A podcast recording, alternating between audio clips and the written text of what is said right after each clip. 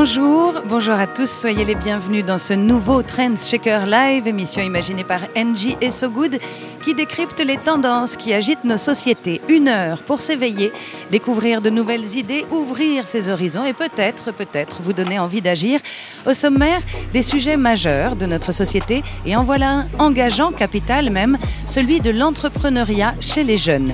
Le nombre d'entreprises créées par les moins de 30 ans en France a doublé entre 2009 et 2020, selon les chiffres de l'INSEE, et c'est plus d'un jeune sur deux qui se projette aujourd'hui dans la création d'entreprises, selon une enquête menée par Opinionway pour France Active et publiée en février dernier. Une vraie tendance donc un marché du travail en pleine mutation, réinventé pas à pas par les générations YZ, avec deux maîtres mots, indépendance et quête de sens. Mais quelles attentes cachent ces termes clés? Quels accompagnements aujourd'hui pour les jeunes entrepreneurs? À quoi ressemble cette vague start-up qu'ils dessinent? Quel est son impact aujourd'hui dans le monde du travail et quelles sont ses relations avec l'entreprise et le salariat? Je suis Anna Fleury Lamour et je vous propose, durant l'heure qui vient, de s'intéresser de plus près aux relations de la jeunesse à l'entrepreneuriat et au salariat. Nouvelle école ou vieux monde Quelle forme Quelle motivation Quelle grande ligne Et quel avenir pour ces modèles? Autant de questions cruciales à aborder ensemble dans cette nouvelle émission Trends Shaker Live. Trends Shaker Live. Et pour parler de ce vaste et passionnant sujet, j'ai le plaisir de recevoir aujourd'hui quatre invités sur ce plateau. Valérie Archambault, ingénieure chimie diplômée à Paris Tech et docteur en sciences physiques. Vous avez consacré la première partie de votre carrière à l'industrie avant de vous tourner vers le consulting en stratégie d'innovation. Vous êtes aujourd'hui directrice adjointe de la recherche à Mine Paris, en charge des relations avec les entreprises, de la valorisation et de l'entrepreneuriat. Vous êtes au conseil scientifique d'INRAE, au conseil d'administration de l'association Femmes et Sciences. Vous êtes engagé sur les questions d'égalité et vous êtes au quotidien avec ceux et celles qui font les entreprises d'aujourd'hui et de demain. Et vous portez un regard enthousiaste sur cette jeune génération. C'est un plaisir de vous recevoir sur ce plateau. Bonjour. Bonjour. Je reçois également Stéphane Quéré. Bonjour. Vous êtes directeur des écosystèmes au sein de NJ Recherche et Innovation. Vous avez effectué une grande partie de votre carrière au sein de ce groupe, ce qui implique que vous n'avez aucun problème avec le salariat et pour autant que vous connaissez aussi très bien l'écosystème start-up avec lequel vous collaborez depuis des années pour répondre à des besoins métiers ou terrain dans les domaines d'activité stratégique d'Engie. Vous êtes donc à la croisée des chemins dans le monde du travail, un peu comme un échangeur ou un condenseur d'énergie. Merci d'avoir répondu à notre invitation à la fois interne et externe. Bonjour, tout est vrai dans ce que vous avez dit. Ah bah tant mieux, ça commence bien. Perle Perrier, bonjour. Après une école de commerce, vous vous êtes découvert une passion pour le monde du digital, un milieu alors peu accueillant envers les femmes. Vous vous êtes initiée au code informatique, vous avez été webmarketrice, consultante digitale, professeure en stratégie digitale et vous êtes la fondatrice de She Can Code qui organise des ateliers d'apprentissage du code informatique et de développement des soft skills à destination d'adolescentes de 13 à 18 ans. Votre start est un lieu de transmission pour valoriser la jeunesse et la parité. Vous êtes à la fois une jeune entrepreneur et une salariée puisque vous êtes responsable marketing digital en entreprise. Grand écart donc dans ce monde du travail, mais aussi certainement conciliation ou réconciliation même de deux mondes. Je suis ravie de vous accueillir sur ce plateau. Bonjour à tous. Ravi également d'accueillir Alain Asquin. Vous travaillez depuis longtemps à favoriser l'entrepreneuriat chez les jeunes avec un programme de master en entrepreneuriat, Eden, créé il y a plus de 20 ans à l'IAE de Lyon, mais aussi le développement de parcours d'incubation sur Lyon et Saint-Etienne quand vous étiez premier vice-président de l'Université Lyon 3 en charge de l'entrepreneuriat. Vous avez créé le pôle Pépite Billy's, l'un des 33 pôles du réseau Pépite France qui accompagne les étudiants entrepreneurs.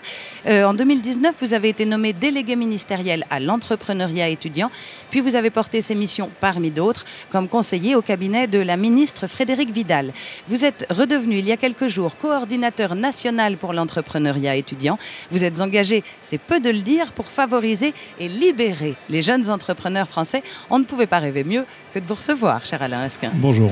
Bonjour à vous quatre, donc merci d'être sur ce plateau aujourd'hui en direct de Viva Technologies, salon international de l'innovation qui célèbre les startups et les grands groupes ainsi que leurs innovations technologiques tous les ans.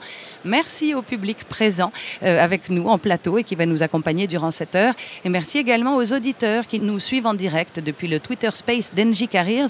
Je vous rappelle que vous pouvez interagir en utilisant le hashtag Trends Shaker Live pendant toute la durée de cette conversation et poser vos questions auxquelles nos invités répondront en fin d'émission. Alors, Pour vous mettre directement dans le grand shaker de cette émission, je vous propose d'y verser tout de suite une news repérée par notre journaliste Lolita Mank dans la dernière newsletter Trends Shaker.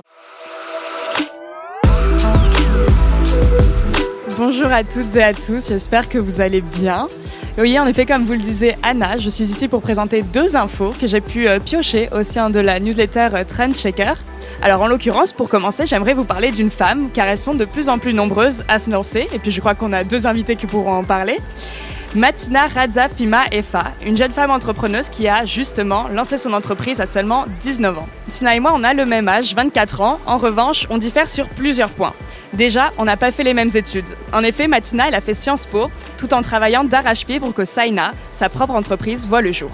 Et alors, qu'est-ce que c'est au juste que cette entreprise, Saina Alors, Saina, c'est une école de codeurs qui améliore les conditions de vie des malgaches.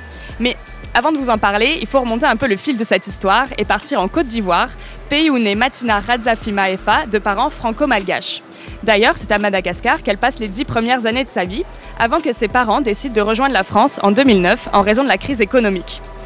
Puis, parce qu'elle est plutôt douée pour le tennis, et puis même sacrément douée, elle entre en sport-études à Nantes où elle apprend 1. la résilience, 2. la discipline et 3. Le dépassement de soi. C'est là qu'elle décide de créer Saina, en plein pendant ses études, Concrètement, qu'est-ce que c'est Saina?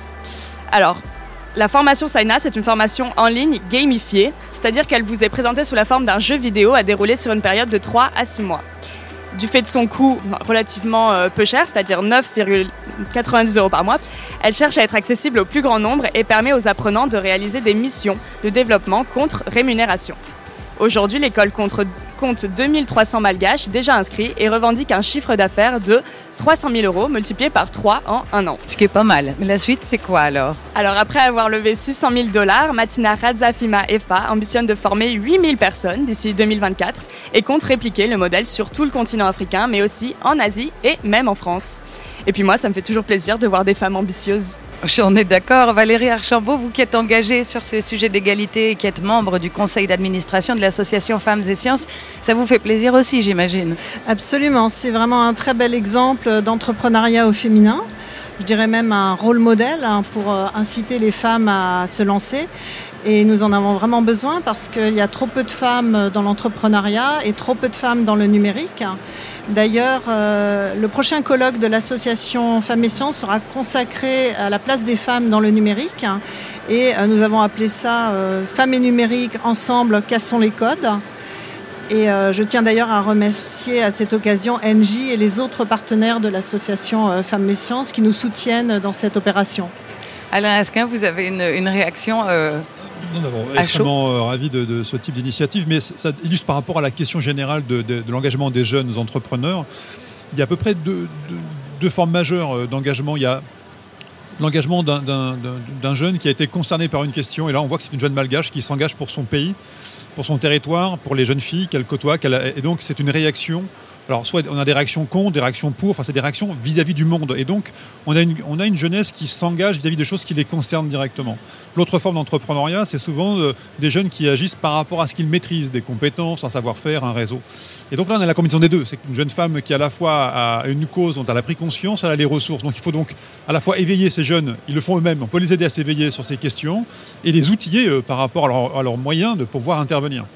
Et euh, voilà, l'alchimie, elle se fait là, et c'est un très très bon exemple, je crois, de la manière dont les jeunes entreprennent aujourd'hui. Ils s'engagent beaucoup et ils activent leurs ressources, leurs compétences. Merci, merci Lolita Mang. On te retrouve tout à l'heure pour une autre news tout aussi inspirante, issue toujours de la dernière newsletter Trends Shaker. Pour l'heure, plongeons donc ensemble dans le thème de cette émission. Je vous propose le travail. Donc, si on remonte l'histoire au tout début, chez les chasseurs-cueilleurs, par exemple, le travail permettait de se nourrir, de subvenir à ses besoins et n'occupait qu'une petite partie de la journée. Aujourd'hui, nous passons en moyenne 80 000 heures de notre vie à travailler.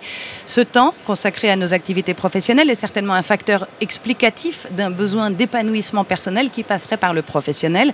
Autrement dit, d'un besoin de sens, d'une quête de sens. Alors si elle touche tous les secteurs d'âge, cette quête semble exacerbée chez les jeunes. Beaucoup ne veulent plus sacrifier leur vie personnelle et leur éthique à un métier sans impact positif.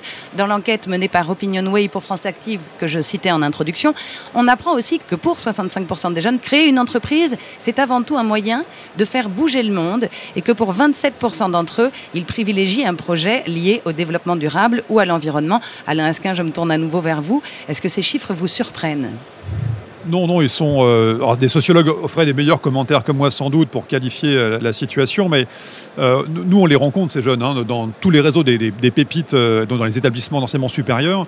Euh, voilà, ils sont, ils sont entrepreneurs, pas par pas du gain, pas par volonté de fuir je ne sais quelle situation salariale, parce que je crois qu'on on, oppose trop les mondes, on y reviendra, mais, mais par contre, ils ont envie de s'essayer. J'aime pas trop qu'on utilise trop d'anglais dans l'entrepreneuriat, parce que parfois c'est un peu fastidieux, mais les Anglais parlent de venturing pour en anglo-saxon pour, euh, l'entrepreneuriat, c'est aussi une aventure. C'est-à-dire c'est une découverte de soi par un engagement. Vous parlez de Graal pour l'entrepreneuriat. On a beaucoup de jeunes qui découvrent le monde en se découvrant eux-mêmes et agissent en entreprenant. Et à un âge de 20, 22, 23, 25 ans, c'est vraiment une expérience, un accélérateur d'expérience absolument formidable.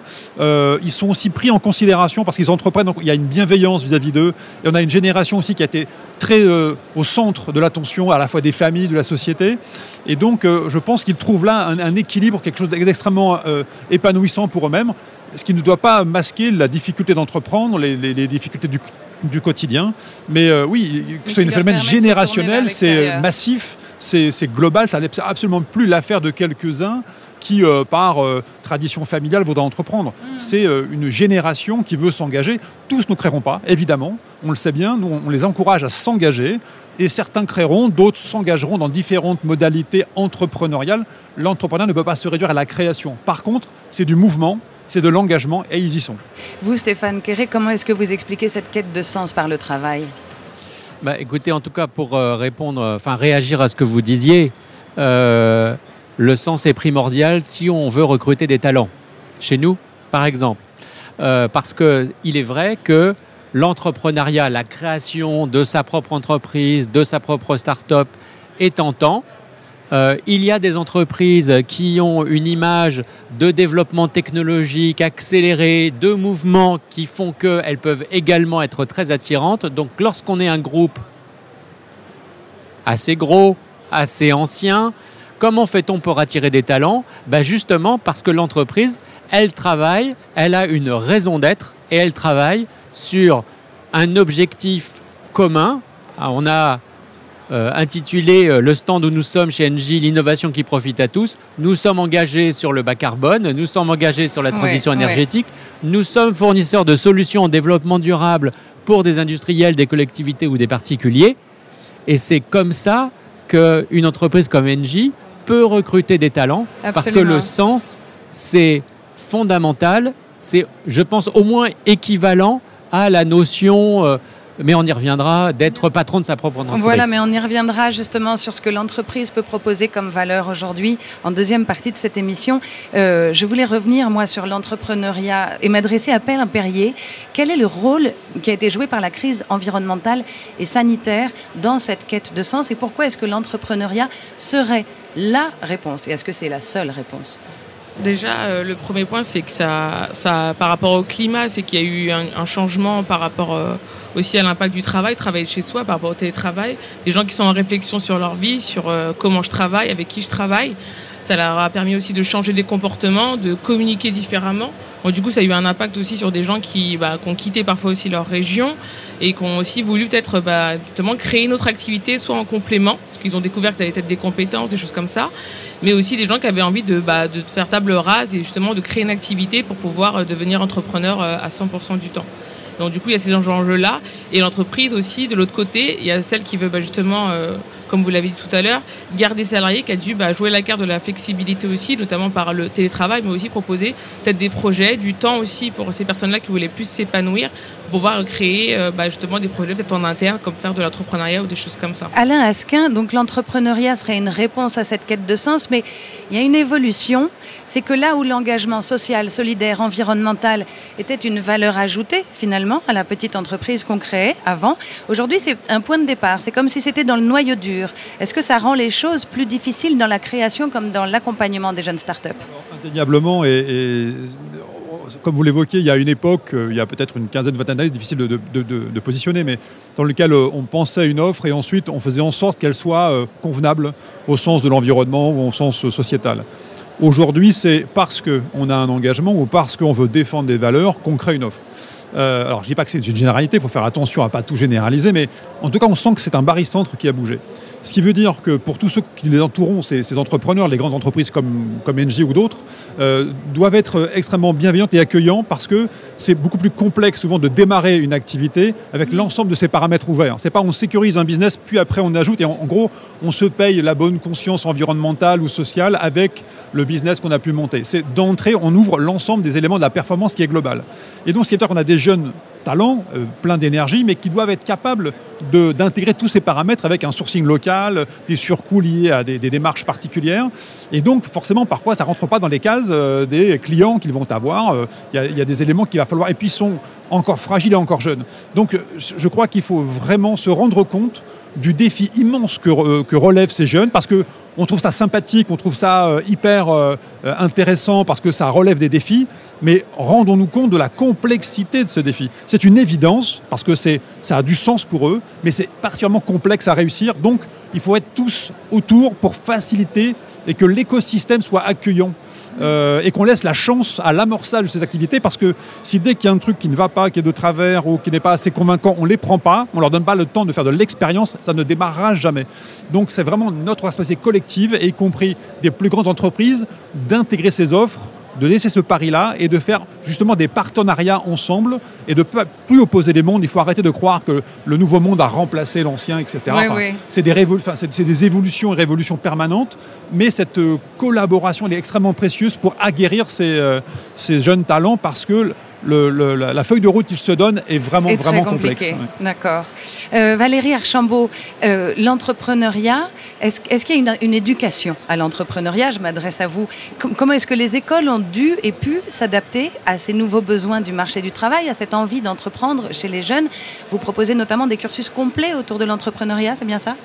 Oui, alors euh, l'entrepreneuriat euh, à l'école des mines, ce n'est plus seulement une option pour, une dizaine d'élèves. Euh, cela fait maintenant partie véritablement du cursus. L'école a créé une semaine entrepreneuriat pour tous les élèves en première année. Et l'objectif n'est pas que tous les ingénieurs deviennent des entrepreneurs. L'objectif est d'apporter aux élèves des connaissances sur la réalité de l'entrepreneuriat, le processus, les acteurs en présence, le vocabulaire de l'écosystème pour euh, les aider à créer des nouvelles activités ou à affronter des situations entrepreneuriales diverses et variées. Donc euh, c'est une évolution qui répond euh, à une attente des élèves, mais aussi des entreprises qui nous demandent de, former des ingénieurs entrepreneurs qui soient créatifs dans leur propre entreprise. Hein. on parle aussi d'intrapreneuriat et qui sachent tout simplement travailler dans leur écosystème avec les entrepreneurs l'entrepreneuriat, encore une fois, c'est possible aussi sans avoir fait ce genre de cursus. Euh, est-ce que tout le monde peut se lancer, par exemple, ou dans l'entrepreneuriat, ou est-ce que ça demande certaines qualités organisationnelles que tout le monde n'a pas? Comment savoir si son idée vaut le coup, si on aura le, caractère de tenir sa start-up? Est-ce qu'il existe des lieux de formation, d'information? Je me tourne, par exemple, vers vous, Perle. Oui, tout à fait. Moi, je pense qu'on peut commencer, on va dire, un peu tout seul, mais au bout d'un moment, l'entrepreneuriat, comme parfois on va se lancer justement euh, seul, euh, ça peut commencer à être difficile et je pense qu'il faut encourager les gens à se tourner vers des organismes comme euh, bah, les déterminés qui euh, forment justement les jeunes et aussi bah, les, moins jeunes à justement à devenir entrepreneurs. C'est-à-dire que là vraiment on vous forme pendant six mois pour avoir toutes les compétences pour monter un business, même si ben, peut-être que vous n'avez pas lancé le business pour lequel vous êtes venu au départ, mais à la fin vous saurez ce qu'il faut faire pour vraiment créer une entreprise et que celle-ci elle soit pérenne en fait. Donc ça c'est super important qu'il y ait vraiment un déploiement pour ce genre de, de formation sur le territoire. Alain Esquin, qui sont ceux qui se lancent? Dans l'entrepreneuriat Alors, ceux qu'on connaît bien, nous, dans l'enseignement supérieur, c'est les étudiants et les jeunes diplômés. Donc, euh, euh, c'est euh, le, profil type, c'est encore malheureusement aujourd'hui plus des, des, hommes que des femmes. On a aujourd'hui 40% de, femmes et, évidemment 60% d'hommes. Mais le pourcentage euh, de femmes a déjà augmenté. Alors il a augmenté, euh, on, s'y emploie. Donc évidemment, ce n'est pas simplement l'action que nous pouvons mettre au ministère qui va, et les établissements pouvoir corriger totalement une situation sociétale, mais on s'y emploie et fortement. on essaye de lever tous les, tous les freins qui, qui sont à notre disposition, enfin qui sont en tout cas activables par nous pour, pour faciliter les choses. On a du travail encore. ce qu'il faut qu'on fasse, parler de l'idée tout à l'heure. Parfois, on peut avoir chez les jeunes femmes également l'idée que tant qu'elles n'ont pas la bonne idée, sécure, euh, il ne faut pas y aller.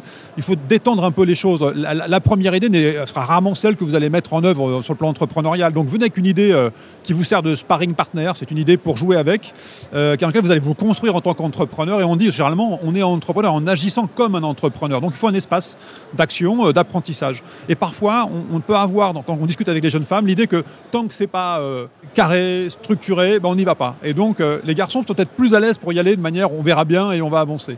Et donc il faut travailler aussi sur ce rapport au risque, ce rapport à ce que je dois montrer, le côté un peu bon élève, et aussi le fait que euh, voilà, dans l'enseignement supérieur, il y a plus de jeunes femmes euh, que d'hommes. Donc on devrait même être au-delà de 50% aujourd'hui. Donc euh, on voit qu'il y en a un gros déficit. Il faut quand même enlever un peu cette pression de la réussite. Nous, dans les réseaux pépites, pépites, quand on accueille des jeunes, c'est euh, les personnes qu'on accompagne. Ce n'est pas d'abord les projets, c'est l'envie entrepreneuriale.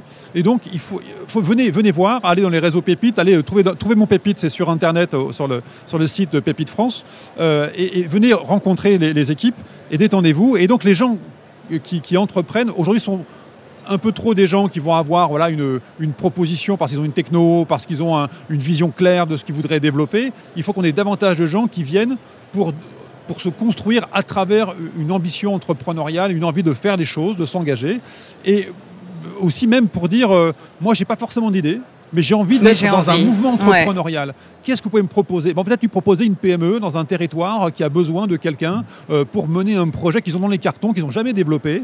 Et ben, l'idée, c'est pas vous qui l'avez, c'est eux qui l'ont. Ben, c'est pas grave, vous êtes entreprenant. Et pour répondre à votre remarque de tout à l'heure, les compétences fondamentales de l'entrepreneur, bien sûr, c'est l'énergie, la créativité, mais c'est la méthode, c'est l'organisation, c'est euh, inspirer confiance. C'est des choses extrêmement professionnelles. Et donc, il y a des référentiels de compétences auxquels on amène ces jeunes. Et même s'ils ne maîtrisent pas, finalement, ou même s'ils ne créent pas leur entreprise, ils auront un certificat de compétences professionnelles pour montrer, montrer à des employeurs de quoi ils ont été capables pendant ce projet entrepreneurial. Donc tous les ingénieurs ne seront pas euh, créateurs d'activités, mais ce seront sans doute des meilleurs ingénieurs pour les entreprises qui vont les employer, parce qu'ils pourront monter des projets complexes en intégrant la vision à 360 des paramètres de leur projet.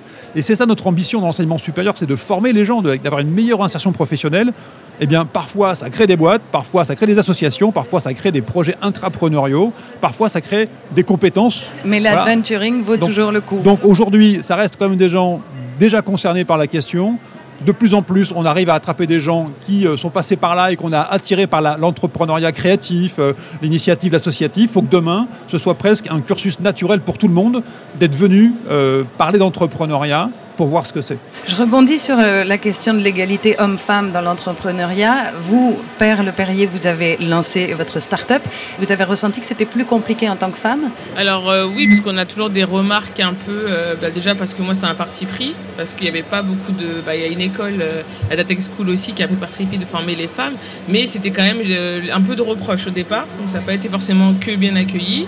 Mais après, moi, je l'ai voilà, je testé, je suis sur le terrain et j'ai bien vu quand, en utilisant des codes qui parlent plus euh, quand même aux jeunes filles, bah, j'avais plus de monde tout simplement sur mon stand parce qu'elles sentaient que là, on allait leur parler, que dans cet espace-là, elles pouvaient dire ce qu'elles voulaient, elles pouvaient coder, elles pouvaient voilà, monter une console de jeu, etc. parce qu'elles s'est senties à l'aise en fait, dans cet espace. Donc c'est important aussi, comme les actions qui sont faites par Femmes et Sciences et d'autres organisations, de créer des espaces où les jeunes filles ou les femmes pourront sentir bien et à l'aise de dire bah, moi, je veux apprendre à coder, mais en fait, je sais même pas quelle formation je veux faire, ou bien j'ai vu qu'on parlait de, de religion et que je veux savoir comment elle a réussi justement à avoir tel ou tel diplôme, par exemple. Donc c'est important vraiment de créer ces espaces-là euh, et, de, et de le faire. Sur euh, l'entrepreneuriat dont on parle, cette grande vague, euh, Stéphane Quéré, est-ce que vous avez une, une idée? Vous pouvez nous dire combien est-ce que ça pèse réellement dans l'économie française? Parce que c'est un phénomène de création, mais est-ce que c'est réellement important? Alors peut-être pas de chiffres, mais est-ce que c'est réellement important? Est-ce que dans l'économie française, c'est marqué par ces créations-là? Euh, Moi, j'ai commencé à travailler sur les questions d'innovation et de relations avec les startups il y a huit ans et que euh, ça commençait déjà à exploser un peu et que là, on a évidemment beaucoup, beaucoup, beaucoup, beaucoup de projets qui viennent jusqu'à nous. c'est clair. Ça prend une réelle part, quoi. Absolument. on parle généralement des réussites, des licornes, des levées de fonds à coût de plusieurs millions qui font tourner la tête, mais il y a aussi quelques entreprises, beaucoup peut-être, qui échouent. Euh, quelle part d'échec et surtout pour quelles raisons est-ce que les jeunes entrepreneurs échouent? On suit des startups avec lesquelles on est partenaire ou dans lesquelles on a investi et en effet, il y en a qui, euh, euh, qui échouent. Alors, je rebondis sur ce qui a été dit tout à l'heure. Lorsque on rencontre une startup, il y a la technologie, l'offre qu'elle propose, il y a également et je dirais au moins 50% de l'évaluation entre guillemets de ce qu'elle peut faire, la personnalité de son dirigeant et ce qu'on perçoit de sa capacité à faire développer son entreprise. Une grande partie du succès et de l'échec est liée à la personnalité, disons, des, de ou des entrepreneurs. Il y a également euh, la capacité à changer, à, euh, à se confronter au monde réel comme vous le disiez tout à l'heure, on part euh, d'une idée, euh, d'un projet. Euh, il doit, en toute honnêteté, on le pense qu'il répond, répond à un besoin très important. Et puis, on se rend compte que les gens à qui on doit s'adresser ne voient pas forcément les choses de la même façon que vous. Et donc, dans ce cas-là, il y a des... Il y a du jargon, mais il faut pivoter, il faut bouger, il faut changer. Lorsque on n'est pas capable de changer, ça devient un petit peu compliqué. Valérie Archambault, il y a euh, ce journaliste économique qui s'appelle Michel Turin qui, dans une interview accordée il y a quelques années au Figaro Vox, qualifiait les jeunes start d'étudiants attardés qui repoussent avec la création d'une entreprise leur entrée dans le monde du travail. Alors je vous pose la question, est-ce que la start-up est le nouveau fer de lance de la French Tech ou, pour être un peu provocatrice, un repère d'étudiants attardés? Alors moi je dirais juste l'inverse, c'est-à-dire qu'au contraire je trouve que les, euh, on a parlé d'aversion au risque, de, il faut quand même une grande maturité pour euh, accepter d'aller dans ce monde euh, instable, de s'affronter à des tas de questions dont on n'a pas la réponse, on ne sait même pas s'il y a une réponse dans certains cas. Donc au contraire je trouve que c'est plutôt signe d'une grande maturité. Une question qui revient souvent aussi, est-ce que cette tendance start-up contribue à l'ubérisation du marché du travail En creux, est-ce que c'est un progrès social ou une régression? Stéphane Quéré il est vrai qu'il euh, fut une époque où on parlait beaucoup de l'ubérisation, de la disruption et du fait que euh, telle ou telle start-up qui allait arriver sur un marché allait euh, tuer euh, l'establishment et les grandes entreprises. Je pense qu'on est bien au-delà de ça maintenant. Évidemment, il y a des startups qui ont été euh, extrêmement euh, performantes, habiles et qui ont révolutionné un certain nombre de marchés. mais on est vraiment beaucoup plus dans la complémentarité, dans le travail ensemble que dans le danger ou l'opposition. Hein. Les jeunes ne verraient donc pas dans l'entreprise actuelle de réponse à leur envie de travailler mieux tout en contribuant à changer le monde, mais désormais une façon de perdre leur vie à la gagner. C'est ce qui se dit. Un portrait qui semble quand même un peu caricatural et qui mérite qu'on s'interroge sur ce que le monde du travail doit aujourd'hui à l'entreprise et sous quelle forme elle se réinvente. Alors, je me tourne vers Alain Asquin. Est-ce qu'un des défis majeurs pour le monde de l'entreprise ne serait pas comment attirer, garder et faire éclore les talents de demain? Alors c'est vrai de toutes les organisations, les entreprises, les administrations, les associations. Euh, euh, forcément, euh, on, a eu des évolutions dans l'organisation des entreprises tout au long du XXe siècle. On en est en train d'en vivre un changement de paradigme vraiment important. C'est-à-dire l'entreprise n'est pas simplement l'endroit où on vient de travailler, c'est l'endroit où on, désire s'épanouir. Et c'est-à-dire que si on comprend que l'entreprise est un lieu social avant toute chose, dans lequel on travaille, dans lequel on s'épanouit, dans lequel on peut faire de la culture, dans lequel on peut... Voilà, c'est un, un, lieu qui devient de plus en plus global. Alors ça ne veut pas dire que l'entreprise euh, domine la société et l'absorbe, mais, c'est-à-dire qu'on va avoir des confusions de, frontières. Hein. Euh, et, donc on va avoir des, jeunes collaborateurs qui veulent que l'entreprise ait une force de proposition assez globale pour eux, donc il faut qu'on puisse s'épanouir. Et parfois quand ils auront fait le tour d'une question, parce que le projet, ils sont allés au bout, euh, ils vont partir mais avec le sourire, c'est-à-dire ils ne sont pas forcément fâchés, mais ils vont trouver autre chose sans même forcément vous le dire, ils vont saisir une autre opportunité. Donc il y a voilà, l'attachement à l'entreprise parfois est moins fort que l'attachement à un projet ou à des collègues ou à une expérience. Donc ça renvoie à cette logique du projet de l'entrepreneur. Et je reviens sur votre remarque tout à l'heure sur le journaliste qui parlait d'étudiants attardés. imaginons quand même qu'on est en train de demander à des jeunes de se former complètement jusqu'à 22 ans, tout en d'une traite et sans prendre de pause, de respiration, ni y réfléchir à eux-mêmes. Et on ne propose pas assez de temps au développement personnel après quoi je cours, et se dire que finalement, si on laisse le temps à ces jeunes de réfléchir sur un projet entrepreneurial, comme de prendre six mois de césure, pour un projet, euh, de faire euh, un tour d'Europe, euh, Erasmus était aussi un, magnifique succès pour ça. On se retrouve en allant ailleurs. C'est-à-dire qu'on aura des entreprises aussi, des, collaborateurs qui auront une certaine forme de maturité. ils iront chercher aussi autre chose dans l'entreprise. Et donc, laisser ce temps de respiration, de construction. Et donc, il faut que l'entreprise soit au rendez-vous. Il y a une énorme promesse qui doit être faite, mais il faut qu'elle soit tenue. Et, en fait, on pourrait avoir un risque d'entreprise qui ait un, propos d'une marque employeur, mais qui ne soit pas tenu dans les, dans les faits concrètement. C'est là le grand défi, c'est que si ce n'est pas tenu dans les faits concrètement dans le quotidien, alors ça va être compliqué de garder ces talents. Les attirer, c'est une chose, je vais vous dire. Les garder en est un autre défi. Absolument. Donc, attirer, je pense qu'il y a pas mal de moyens ou d'outils qui sont mis en œuvre. Les garder sur le moyen terme, ça c'est un vrai enjeu. Il faut construire des parcours, euh, des espaces. Les gens veulent être euh, concernés, responsabilisés il faut vraiment construire. Donc le défi pour les ressources humaines, il est juste euh, colossal. On va en reparler, mais alors du coup, parce que vous mettiez euh, en face euh, salariat en grandes entreprises et start-up, ce qu'on fait d'ailleurs depuis le début de cette émission, est-ce qu'il faut vraiment opposer ces deux modèles que sont l'entrepreneuriat et le salariat? Est-ce qu'ils sont encore aussi éloignés l'un de l'autre qu'on l'a dit? Les start-up sont-elles encore considérées comme une menace pour l'entreprise traditionnelle ou comme une source d'inspiration? Je me tourne vers vous, Valérie Archambault, vers vous, Stéphane Quéré, Père Le Perrier. Est-ce qu'on les oppose encore On travaille ensemble. Je pense qu'il y a deux choses. C'est que, un, on travaille ensemble, et deux, si on ne travaille pas de la même façon, ça se ressemble de plus en plus. Donc, euh, on travaille ensemble parce que, euh, euh, voilà, nous, on, travaille beaucoup avec des startups. J'ai connu un temps où on disait mais pourquoi travailler avec des startups alors que je sais tout faire? Ce temps est révolu depuis longtemps. Et je ne sais pas vous dire avec combien de startups nous travaillons chez Engie parce qu'il y en a énormément et que c'est devenu un réflexe, euh, je ne dirais pas quotidien, mais normal de travailler avec une petite entreprise innovante ou une, grosse entreprise innovante, en tout cas de travailler avec des innovateurs, y compris des startups. Après, est-ce qu'on travaille différemment des startups Oui, mais euh, Bon, déjà, il ne faut pas oublier que les grands groupes, ce ne sont pas des, espèces de gros euh, machins où euh, euh, on ne distingue pas les gens. C'est une kyrielle d'entreprises à l'intérieur, d'entreprises opérationnelles dont on peut avoir, dans lesquelles on peut avoir des responsabilités relativement larges. Voilà. Donc, moi, je sais pas, moi, j'ai dirigé une filiale à 30 ans. donc, on peut être entrepreneur dans une entreprise, une grande entreprise. Deuxièmement, il y a des programmes d'intrapreneuriat qui permettent aux euh, salariés de développer des projets euh, à la façon start-up, de façon agile. Hein. la méthode agile, c'est quelque chose qui est relativement courant maintenant chez nous. Hein. voilà. C'est quoi la méthode agile? La méthode agile, c'est travailler sur plusieurs sujets en même temps, penser euh, livraison, rapport au client, avant de penser préparation parfaite qui va prendre trois ans pour arriver à un truc merveilleux.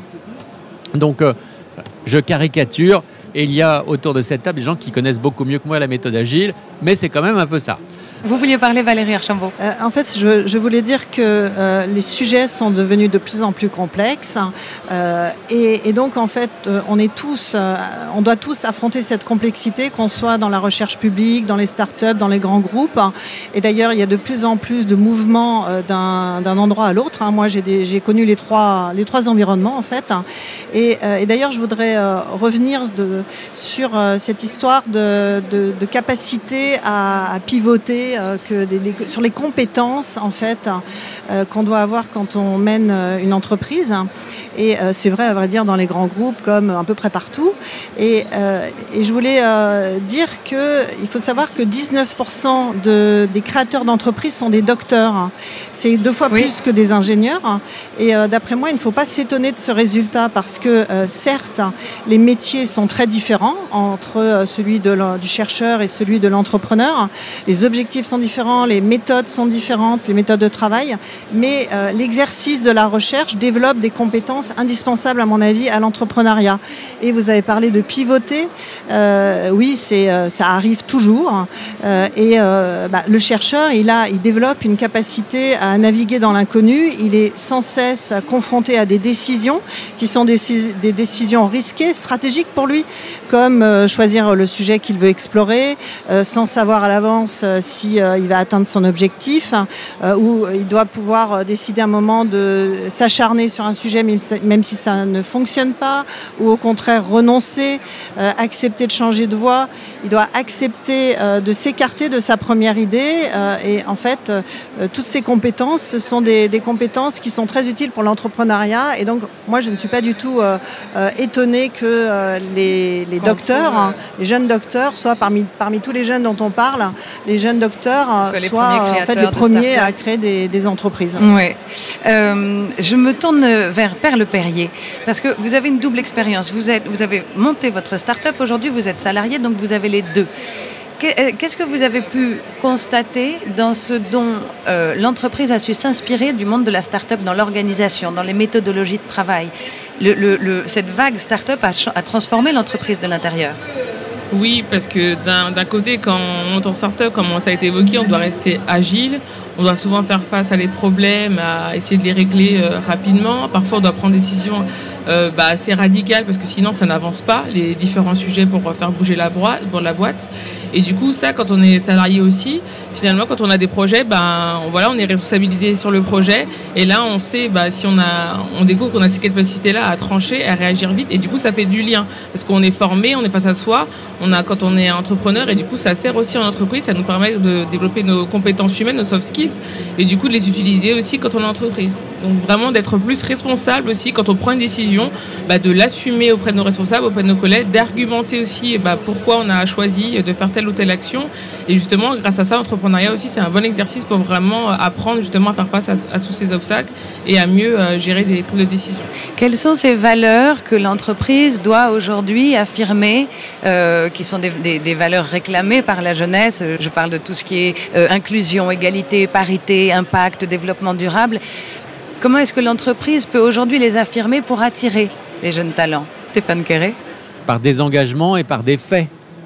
Donc, alors pour Engie, euh, en termes de développement durable, on en parlait tout à l'heure, euh, c'est c'est le service que nous proposons de plus en plus à nos clients. Donc euh, nous les accompagnons parce qu'ils veulent s'engager de façon concrète, notamment dans le bas carbone, la transition écologique. Donc voilà, donc ce n'est pas un addendum, c'est le cœur, c'est la raison d'être, comme on dit. après, il y a chez Engie des objectifs en termes de diversité, euh, sur lesquels nous rendons compte. Euh, lorsque, euh, alors, évidemment, c'est pas forcément toujours su, mais quand, quand on regarde les, les, objectifs clés de l'entreprise, ce ne sont plus uniquement des objectifs financiers. Il y a des objectifs en termes de diversité, en termes d'engagement des collaborateurs. On a une enquête annuelle qui s'appelle NGNMI, qui permet de mesurer le, le, mood hein, des collaborateurs, leur engagement, leur adhésion, euh, les points euh, qui vont, qui ne vont pas. Et ça fait partie des objectifs clés de l'entreprise. Donc euh, on doit donner un sens, s'engager sur un certain nombre de sujets qui ne sont pas des sujets financiers. Alors je ne parle pas du reporting environnemental qu'on fait depuis 15 ans, qui est devenu obligatoire depuis, mais et voilà. et notamment en termes de, sociétaux, des engagements et rendre compte des objectifs par les faits. Ces attentes euh, de ces valeurs qui sont demandées par les jeunes générations, qui sont évidemment corrélées à un contexte social, environnemental, économique, traduisent de l'évolution de notre société. Mais est-ce que ces mutations dans l'organisation et les valeurs du travail conviennent à toutes les générations de travailleurs, puisqu'on parle beaucoup des jeunes, mais ou alors est-ce que certains, euh, certaines autres générations dans les entreprises ne s'y retrouvent pas.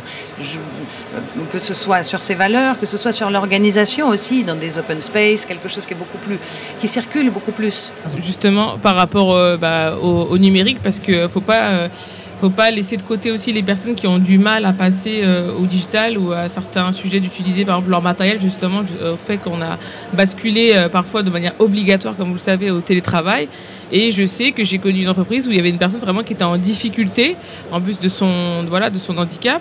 Et du coup, c'était compliqué pour elle. Et quand j'ai creusé le sujet, bah, en fait, elle arrivait, elle arrivait pas. Et en fait, elle osait même pas en parler. Donc, faut pas laisser, faut aller aussi identifier les personnes qui justement des difficultés à passer à ces nouvelles façons de travailler, par exemple les méthodes agiles. Je sais qu'il y a des entreprises voilà, qu'il faut former les équipes. C'est important quand on veut aussi innover, d'impliquer les équipes, de leur montrer pourquoi on les engage, pourquoi il y a un enjeu pour l'entreprise, mais aussi pour eux-mêmes, parce que justement ça peut leur servir aussi dans un quotidien euh, de savoir bien utiliser certaines choses euh, dans leur vie de tous les jours également. Euh, donc on travaille depuis assez longtemps en flex office il peut y avoir au début, des, en effet, des réactions négatives parce qu'on ne peut plus mesurer la taille de son bureau euh, par rapport à celle de son voisin. Euh, ça disparaît très vite parce qu'on voit tout de suite que ça engage l'échange, la, convivialité et le fait qu'on avance en fait en équipe. Après, c'est une question de compétence en management, c'est plus une question d'âge. Euh, et puis sur les freins euh, il faut savoir qu'il euh, fut un temps où l'entreprise était en avance technologiquement dans les méthodes de travail par rapport à ce qu'on avait à la maison. Aujourd'hui, euh, eh bien, on a tous, enfin beaucoup, un téléphone portable, de l'internet mobile, on peut parler à ses petits enfants en vidéo, et donc le fait d'acquérir des façons de travailler très euh, tech, euh, y compris le, travail à distance, n'est que le reflet de ce qu'on a chez soi. Et donc, je trouve qu'il n'y a pas tant que ça de, freins ou d'obstacles par rapport aux personnes euh, qui sont les plus euh, anciennes. On se rapproche de la fin de cet échange et forcément on a envie de vous poser à vous quatre la question de l'avenir du monde du travail. Start-up ou entreprise traditionnelle, est-ce qu'une de ces deux formes est vouée à prendre le dessus sur l'autre ou est-ce qu'une nouvelle forme hybride est en train d'apparaître qui mélangerait un peu des deux Et puis se poser la question, et si cette mutation du salariat allait dans les dix ans à venir bouleverser davantage notre modèle économique que n'importe quelle révolution industrielle? Alors ça fait beaucoup de questions. Et je vous laisse y répondre les uns les autres. Alain Asquin Allez, je me jette à l'eau. Euh, c'est forcément la question est complexe, mais on, a quand même le sentiment d'un double mouvement, à la fois une forte individualisation des parcours. En gros, je suis le, point central euh, et je réfléchis euh, mes emplois, mes expériences entrepreneuriales par rapport à ce que je désire développer. Je parlais du développement personnel tout à l'heure. Et, en même temps, on a des, jeunes, notamment parce qu'on parle des jeunes là aujourd'hui, euh, qui sont très connectés et ils travaillent beaucoup en communauté. D'où le fait que, par exemple, lorsqu'ils veulent aller dans une entreprise, ils interrogent beaucoup d'autres personnes de l'entreprise pour savoir si réellement euh, ce qui est professé par euh, l'entreprise en termes de valeur est concrètement mis en œuvre. Et ils pourront ne pas aller à une forme d'emploi parce que les gens à l'intérieur, sur les sites de Glassdoor ou etc., leur diront bah, c'est pas tout à fait ce que je vois. Donc l'évolution, c'est quelque chose d'assez hybride, y compris dans les trans... Vous parlez également de, la relation entre l'entrepreneuriat et le salariat, des séquences où on peut être dans une phase entrepreneuriale et puis des phases plutôt salariales et repartir. On le voit déjà chez les plus jeunes, hein, où on a euh, des gens qui démarrent 2-3 ans de salariat, puis réentreprennent et ainsi de suite. Donc on est vraiment sur des, sur des séquences qui sont plus du tout, euh, euh, sont plus du tout cloisonnées. On a vraiment une construction des parcours. Donc à mon sens, l'avenir est un avenir d'hybridation. À la fois entre l'individuel et le collectif, entre l'entrepreneuriat de création extérieure et l'intrapreneuriat ou le développement au sein d'entreprises, qui elles-mêmes doivent réfléchir à des formes d'organisation beaucoup plus euh, libérées. Alors le terme est évidemment daté maintenant, mais dans lequel on voit que les gens veulent être pris en considération, en responsabilisés, mais néanmoins, ils vont demander également des horaires, garanties, euh, des conditions sociales sécurisées, ce qu'on n'a pas forcément l'entrepreneur euh, qui se lance parce que lui, euh, il vit parfois d'expédients et, d'amour et d'eau fraîche. Et donc attention, dans l'avenir, ce que je peux craindre, c'est qu'on ne veuille prendre que les que les bons côtés de chacun des systèmes sans forcément assumer les contraintes et les difficultés. Entreprendre, c'est aussi difficile, c'est aussi compliqué. Et être salarié, il y a aussi d'autres contraintes. Donc attention à ne pas vouloir simplement que surfer sur les vagues du, du bon de chacun des modèles en oubliant qu'il y a aussi euh, des, éléments euh, qui sont inhérents à chacun des, principes. Donc, je pense que tout ça va se réinventer. Donc, ce qui est bien, c'est que cette jeune génération va nous bousculer tous autant que nous sommes pour réinventer quelque chose. Et c'est en train de se faire. C'est vraiment un changement de paradigme, de vision du monde. Valérie Archambault Oui, moi je peux dire aussi que je trouve le monde beaucoup moins cloisonné, les frontières sont beaucoup plus floues, perméables. Quand vous êtes dans une entreprise, une grande entreprise, maintenant vous travaillez avec des startups, ça a été euh, euh, dit plusieurs fois, vous travaillez avec euh, des acteurs du monde académique et réciproquement en fait, où que l'on soit, on travaille avec les autres acteurs. la compétition, elle se fait entre écosystèmes, donc on est avec euh, tous ces acteurs autour de nous. Et puis il y a la mobilité. Moi, je crois beaucoup plus à la mobilité avec des personnes qui ont passé un moment dans le public et puis qui vont dans le privé et puis ensuite une start-up, etc. Donc, et d'ailleurs, cette mobilité euh, contribue aussi à, à, donner les compétences aux personnes où qu'elles soient pour travailler avec les autres, euh, domaines, quoi, les autres lieux, les autres acteurs. Donc je crois beaucoup à, en fait, un monde moins compartimenté et plus en connexion. Stéphane Quéré, si on parle d'une nouvelle révolution industrielle, ça vous parle pour les dix ans à venir? Oui, tout me parle. euh, non, bah, je, ne vais qu'acquiescer à, ce qui à, ce qui a été dit. Euh, les, y a, je pense qu'il y aura toujours des grandes et des plus petites entreprises. Euh, on travaille de plus en plus, en effet, en écosystème, en partenariat, on se frotte les uns aux autres. Euh, donc, euh, on, fait du mentorat pour des startups. Des startups travaillent avec des salariés qui n'ont pas forcément l'habitude de travailler avec des startups. Donc, tout ça crée une friction, on va dire, positive. Et puis, comme vous le disiez aussi, c'est fluide. C'est-à-dire qu'on peut embaucher des start ils vont peut-être repartir. C'est vrai que l'entreprise où on sort à la sortie des études et on part à la retraite, ce genre de carrière va être de plus en plus rare. Euh, voilà, donc euh, ça va bouger, mais je pense qu'on est quand même sur, à partir du moment où on est sur des sens euh, d'action positifs, je pense que c'est une dynamique plutôt positive. Voilà. Perle Perrier. Moi, je rejoins ce qui a déjà été dit, et je pense que comme je suis un peu aussi un cas qui a fait, bah, qui a travaillé en entreprise d'abord, qui est devenu entrepreneur à temps plein, qui est revenu en entreprise, donc voilà, je suis l'exemple un peu qui a été évoqué, et je pense que ça, ça permet de se construire, et après aussi d'avoir la vision des deux. Mais comme vous l'avez bien évoqué, c'est vrai que c'est important, et je tiens à faire passer ce message-là, qu'il ne faut pas vouloir absolument prendre ben, que le positif. Parce que parfois, on peut être frustré de se dire, ben, je vais en entreprise, mais du coup, je ne peux pas faire ci, ça, ça. Il faut bien réfléchir et puis trouver des entreprises aussi qui sont ouvertes à ça, au fait que peut-être vous avez une activité ou un projet en tout cas qui vous tient à cœur et qui vous nourrit aussi humainement pour continuer aussi à travailler dans une entreprise. Merci. Je vous propose à présent de passer à la deuxième news de notre chère Lolita Mang. J'ai une deuxième news. Vous avez pas mal parlé pendant une heure de qualité entrepreneuriale, mais vous n'avez pas parlé, vous, vous l'avez effleuré de compétences managériales. Et quelles seraient selon vous les bonnes compétences ou les compétences ultimes du bon ou de la bonne manageuse? Pour moi, un manager, il doit montrer qu'il a confiance en, ses salariés, dans son équipe. C'est la confiance, le respect, ça c'est super important et aussi de la transparence euh, voilà, à certains niveaux. Mais je pense que ces trois valeurs sont importantes à, transmettre et que, les équipes le ressentent vraiment concrètement. Alors moi j'ai un mot qui rejoint un peu euh, ce que vous avez dit, c'est l'empathie. Alors l'empathie, figurez-vous qu'aujourd'hui c'est une qualité essentielle et incontournable à tout bon manager, qu'il soit grand patron ou qu'il gère une équipe aux effectifs réduits. Alors d'abord, il semble important de vous donner une définition claire de ce qu'est l'empathie, comme ça on est tous sur la même ligne. Alors cela consiste à savoir se mettre à la place d'autrui, à comprendre ou à reconnaître les émotions des autres et à réagir de manière appropriée. Très bien, alors pourquoi est-ce que c'est devenu central euh, désormais? Alors c'est un secret pour personne, la pandémie a été un accélérateur, incertitude, télétravail obligatoire imposé quasiment du jour au lendemain, plus grande exposition au stress, les entreprises ont eu plus que jamais besoin d'accompagner leurs salariés.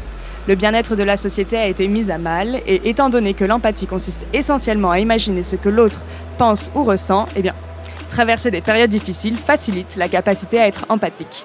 Il n'est pas difficile d'imaginer ce que l'autre vit lorsqu'on l'a soi-même vécu. Alors que nous traversons ces périodes difficiles, que nous luttons contre l'épuisement professionnel ou que nous avons du mal à trouver le bonheur au travail, l'empathie peut être un antidote puissant et contribuer à des expériences positives pour les individus et les équipes. Développer l'empathie au sein d'une entreprise permettrait donc, in fine, de construire une culture d'entreprise saine, innovante, dynamique et motivante. D'accord, mais alors est-ce que l'empathie, ça s'apprend? Alors, je vais donner des petits tips. Pour faire preuve d'empathie, on peut se poser deux questions. D'abord, si j'étais à sa place, qu'est-ce que je penserais? C'est ce qu'on appelle l'empathie cognitive. Et puis, dans un second temps, si j'étais à sa place, comment je me sentirais? C'est ce qu'on appelle l'empathie émotionnelle. Mais soyons conscients que l'empathie, si elle est une compétence recherchée, est encore loin d'être une évidence pour toutes et tous.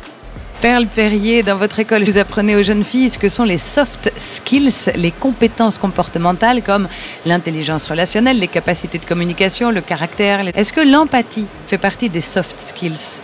Alors oui, mais euh, après les plus jeunes ne savent pas forcément ce que c'est. Donc du coup, c'est un mot qui ne leur parle pas forcément.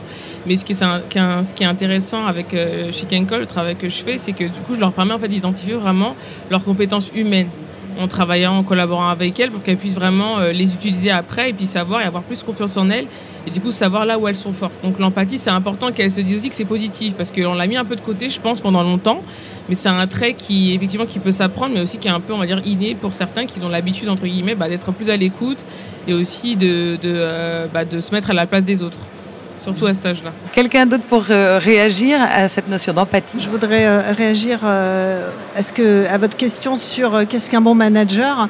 Je pense en tout cas qu'un bon manager de start-up, il doit aussi accepter que les autres se mettent à sa, à sa place, enfin, qu'il y ait une empathie inverse. C'est-à-dire que c'est un projet collectif hein, qui doit absolument être collaboratif. Disons. On, on a souvent des, pour avoir dirigé une petite société, on a des grosses décisions à prendre. Évidemment, si on les prend tout seul, alors qu'on est 5 au début, peut-être 10 ensuite, euh, il, faut, euh, il faut réussir à, embarquer tout le monde et à, écouter euh, toutes les personnes. Et, donc, il y, a, vraiment un effort à faire, on en parlait aussi tout à l'heure, à, écouter, à se remettre en cause, y compris avec des, avis assez différents parfois des siens. Et voilà, donc les décisions doivent être prises collectivement et l'empathie dans tous les sens effectivement importante. Stéphane Kerré, est-ce qu'un mot sur l'empathie? Euh, Volontiers. Euh, l'empathie, ça, ça, invite à se dire qu'on comprend enfin que euh, le réel est un construit. Et donc, si, il est construit à partir de représentations. Et donc, je dois faire l'effort de comprendre vos représentations pour savoir pourquoi vous pensez différemment de moi. Pas parce que vous avez tort, parce que votre référentiel est différent. Et donc, c'est la, la, condition nécessaire pour intégrer la, la, diversité et l'altérité. Et vous dites que c'est une compétence managériale, c'est un exercice extrêmement difficile, mais qu'un entrepreneur doit faire pour qu'il comprenne, par exemple, la manière dont euh, des clients peuvent ou pas euh, accepter sa proposition, ne pas s'enfermer dans le fait que de toute façon j'ai raison, et il y a bien un jour ils comprendront et ils, ils adopteront ma solution, mais de comprendre qu'est-ce qui fait que ça ne fonctionne pas, d'adopter du design thinking, par exemple, pour faire partager des visions du monde différentes. Et donc, c'est une compétence, une plasticité importante, une agilité intellectuelle qu'on doit avoir, qui est très utile pour le management, mais qui est aussi très, très utile pour l'entrepreneuriat, parce qu'on comprend enfin qu'on n'a pas une vérité, on est dans un monde divers et représenté, donc c'est un construit social. Il faut en prendre compte et, euh, agir avec. Stéphane Quéré Le bon manager, il doit avoir de l'empathie. Alors, je ne sais pas si c'est se mettre à la place des autres, euh, mais c'est euh, s'intéresser aux autres. Voilà. Alors s'intéresser, ça veut dire qu'on les écoute. Euh, pas forcément qu'on se met à leur place toujours, hein, parce qu'on doit aussi, on a un rôle qui n'est pas forcément le même que les autres, mais s'intéresser aux gens. Et je pense qu'on ne peut pas réussir dans quoi que ce soit si on ne s'intéresse pas aux gens.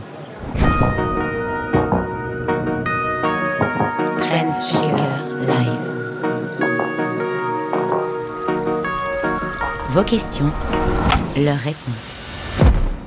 Première question, à quand des parcours d'alternants entrepreneurs? Alain Asquin. Déjà. Déjà? Déjà. Donc, euh, rien n'empêche évidemment un, étudiant de faire une alternance dans un cadre entrepreneurial. Il faut évidemment que ce soit validé par euh, son directeur des études et, évidemment que l'entreprise euh, ait un projet en adéquation, mais il n'y a aucune difficulté pour ça. Encore une question, le sens et l'impact positif est-il au cœur de tous les nouveaux projets? Tiens, ben alors pour cette question, je vais m'adresser à Valérie Archambault. Est-ce que cette quête de sens et d'impact positif est vraiment au cœur ou est-ce que ce n'est pas toujours la motivation principale? Alors, euh, la, motivation euh, qui ressort lorsqu'on interroge les chefs d'entreprise, la première motivation, euh, c'est d'être indépendant, d'être son propre patron. Et, c'est vrai que l'entrepreneuriat n'est pas la seule solution pour les jeunes en quête de sens qui veulent avoir de l'impact. Mais évidemment, quand vous êtes votre propre patron et que vous êtes en quête de sens, bah, vous pouvez explorer le domaine qui vous passionne, le domaine, euh, le, sujet qui est le plus important pour vous, bah, vous pouvez euh, consacrer toute votre énergie à ce sujet. Donc d'ailleurs le projet euh, que vous avez présenté au tout début de cette émission est tout à fait une belle illustration de, de, ce que je viens de dire. Donc je voudrais juste dire que euh, non, l'entrepreneuriat n'est pas le seul moyen euh, de, cette quête de sens, mais, euh, mais effectivement, c'est un moyen efficace pour faire ce qu'on a envie de, faire dans la vie.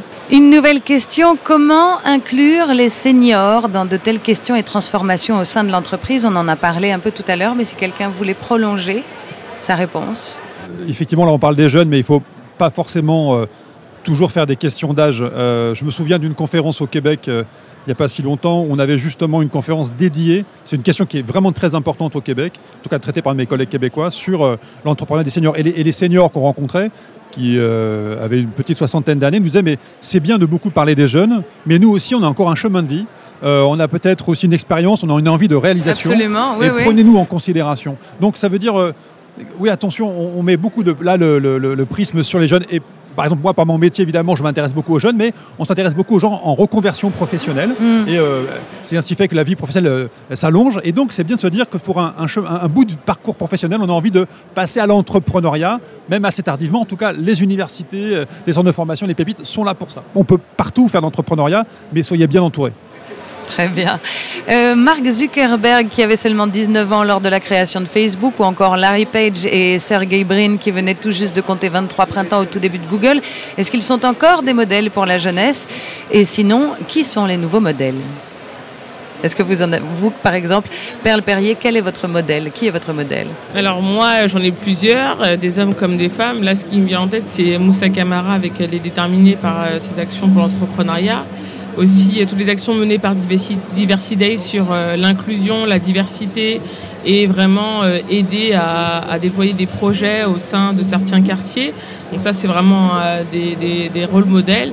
Il y a aussi les fondateurs de Mama que je trouve génial avec le côté culturel autour de la food qui parle à tout le monde et le fait qu'il pareil ça leur a permis de rencontrer beaucoup de gens et d'être à la fois pour euh, des clients pour des startups mais aussi euh, de venir au gouvernement et de faire rencontrer ces mamas comme elles les appellent euh, faire rencontrer ben, des, politiciens ou autres. Et je trouve ça bien que ça casse un peu des codes comme ça certains projets et donc je pense que c'est ça enfin ces genres de personnes là en tout cas moi qui m'inspire aujourd'hui. Allez-y je vous en prie moi j'ai un modèle il s'appelle Antoine Hubert. Il était dans mon équipe quand il a démarré sa start-up Insect.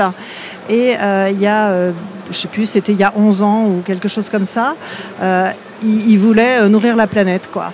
Et il a fait exactement, en tout cas il est en train de faire ce qu'il avait l'intention de faire. Donc voilà, je pense qu'il va avoir un impact énorme et je, je, suis fière de le connaître. Et voilà, donc oui, il y a, il y, a, quand même des très beaux exemples de, jeunes qui, s'engagent et qui euh, il s'est acharné. Euh, il fait un projet qui est vraiment mais extraordinaire. Donc euh, voilà, je voulais le citer, j'en profite. Stéphane Carré, vous vouliez prendre la parole aussi? Moi, c'est pas tellement pour dire qui est le modèle, c'est qu'il est très intéressant d'avoir des modèles. Et quand on travaille dans l'innovation, on se copie beaucoup et on s'inspire beaucoup. Et voilà, il ne faut pas se dire qu'on a raison, il faut s'inspirer beaucoup. Voilà, de modèles, euh, que ce soit des personnes ou que ce soit des actions, euh, c'est très important. Je pense que la tendance forte qu'on sent nous avec les étudiants, par exemple, ils en ont marre qu'on leur parle de, star system. C'est-à-dire qu'en fait, ce qui fait sens pour eux, c'est des gens qui leur ressemblent. Et nous, qui on leur envoie en fait pour les rencontrer, c'est peut-être des étudiants d'il y a 3 ou 4 ans qui étaient à leur place ou des gens que eux-mêmes ils rencontrent. Les exemples que vous ont été donnés d'ailleurs sont des gens que vous connaissez personnellement. C'est pas des gens qu'on a, euh, mmh, qu'on voit dans un star system. Voilà. Et, je pense qu'on a un peu dépassé ce côté-là, voire même on en revient, pour trouver plutôt des gens qu'on est ravis de vous faire découvrir, comme vous êtes ravis de faire découvrir un collègue qui a créé une entreprise, parce que voilà, on, le, on le, côtoie. Et les, les, les, rôles modèles doivent être de proximité, sinon ça ne marche pas, ça intimide même. Et donc ça m'empêche d'y aller. Stéphane Kéré, une question pour vous. Est-ce que vous recherchez uniquement des profils entrepreneurs chez NJ Non, pas que. Pas que parce qu'on a besoin de soudeurs, euh, on a besoin de comptables. Euh, euh, par contre, lorsque on cherche des gens potentiels de management ou des choses comme ça. Le fait d'avoir eu une, expérience d'entrepreneur, par exemple, est très précieux. Voilà, donc c'est très précieux. les gens qui, chez nous, ont, ont eu une expérience chez nous d'entrepreneur sont précieux et les gens que l'on peut rencontrer pour venir chez nous et qui ont une entreprise, une, une expérience d'entrepreneur sont précieux. Pour terminer et pour reprendre le thème et le titre même de cette émission, je vous pose la question l'entrepreneuriat. Deux points, le nouveau Graal pour les jeunes. Alain Asquin. Nouveau Graal, ça voudrait qu'il y en avait eu un avant, il y en aura un autre après, que ce serait éphémère. Je crois que ça n'est pas éphémère. C'est euh, assez structurel, assez profond. Donc c'est pas un nouveau Graal, mais euh, le Graal est une quête. Je pense que c'est une quête pour les, pour, les jeunes générations. Perle Perrier, vous acquiescez? Oui, j'acquiesce parce que, comme, je, comme on l'a évoqué, c'est vraiment une quête personnelle qui est derrière aussi.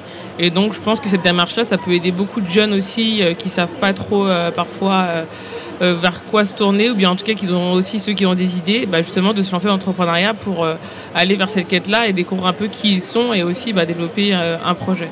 Stéphane Quéré, une réaction? Et, et, euh, euh, quel que soit euh, le parcours, ils n'auront pas perdu leur temps. Shaker Live. C'est la fin de cette émission Trends Shaker Live. Prochain rendez-vous au mois de septembre et nous tenterons de comprendre pourquoi les stéréotypes de genre persistent encore dans le monde du travail. D'ici là, continuez donc à vous inspirer avec la newsletter Trends Shaker. Merci à Perle Perrier, Alain Asquin, Valérie Archambault et Stéphane Quéré d'être venus répondre à nos questions sur ce plateau. Merci aux équipes d'Engie et de So Good Radio. Vous pouvez retrouver cette émission et les précédentes sur toutes les plateformes de podcast et sur le site de So Good Stories ou de Et je vous propose de nous quitter sur ces mots de Gandhi. Soyez le changement que vous voulez voir dans le monde. Voilà. À bientôt. Au revoir. Live.